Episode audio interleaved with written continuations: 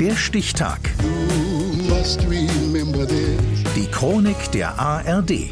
13. Oktober 1948.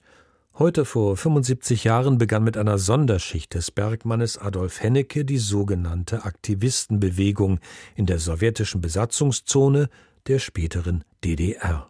Michael Kück. Die Wirtschaft in der sowjetischen Besatzungszone schwächelt. Die Führung in Ostberlin braucht dringend positive Vorbilder aus dem Volk für das Volk. Radio und Zeitung berichten plötzlich ausführlich über einen Bergmann, der in einer Sonderschicht eine unvorstellbare Arbeitsleistung vollbracht hat. Wir sind in den Karl-Liebknecht-Schacht in Oelsnitz im Erzgebirge im sächsischen Steinkohlenrevier eingefahren. 600 Meter tief hat uns der Förderkorb gebracht. 600 Meter tief in der Geschwindigkeit von 19 Meter in der Sekunde. Es soll nach Zufall und individueller Leistung aussehen und deutlich machen, dass jeder zum Helden werden kann. Doch in Wahrheit ist es eine gut vorbereitete Propagandaaktion der SED-Führung, die beeindrucken soll. Viele Kumpels haben uns helfen müssen, damit wir unser Aufnahmegerät bis zu dieser Stelle bringen konnten, an der wir jetzt stehen. Denn wir wollen den Hauer Hennecke jetzt bei der Arbeit beobachten. Der Hauer, also der Bergmann Adolf Hennecke, 43 Jahre alt aus Zwickau, soll als einfacher Arbeiter an nur einem Tag mehr als 24 Kubikmeter Steinkohle gefördert haben und damit viermal mehr als die vorgegebene Norm von ihm verlangt. Vor mir stand Hennecke. Er war gar nicht so ein Hühne, wie ich ihn mir vorgestellt hatte. Im Gegenteil, Hennecke erschien mir schmächtig und im Vergleich zu seinen Kollegen gar nicht so sehr kräftig.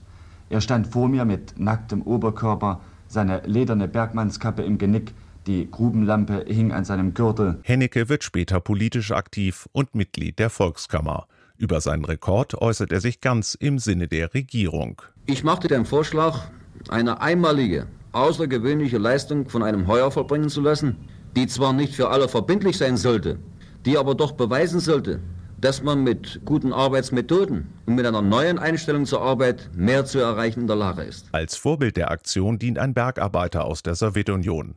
Über Alexei Stachanow wird berichtet, er habe seine tägliche Arbeitsnorm einmal sogar um unglaubliche 1487 Prozent übertroffen.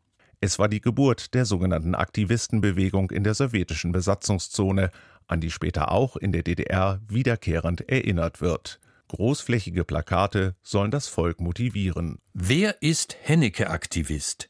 Wer immer 100 Prozent sein Plan soll erfüllt, wer erkannt hat, dass nur eine einige geschlossene Arbeiterklasse die Lebensgrundrechte des deutschen Volkes verbessern kann.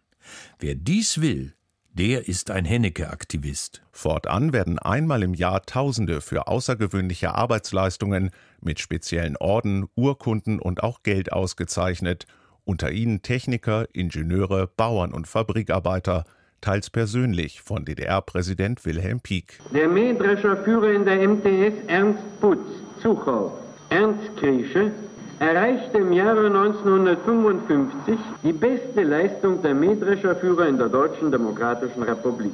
Seine Arbeit führte er auf der Grundlage genauer Pläne nach Besichtigung der abzuerntenden Felder im Fließbandsystem durch.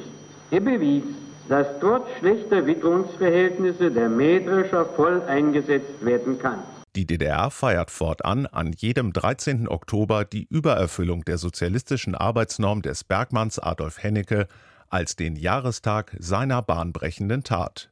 Die soll er 1948 vollbracht haben, heute vor 75 Jahren. Der Stichtag. Die Chronik von ARD und Deutschlandfunk Kultur. Produziert von Radio Bremen.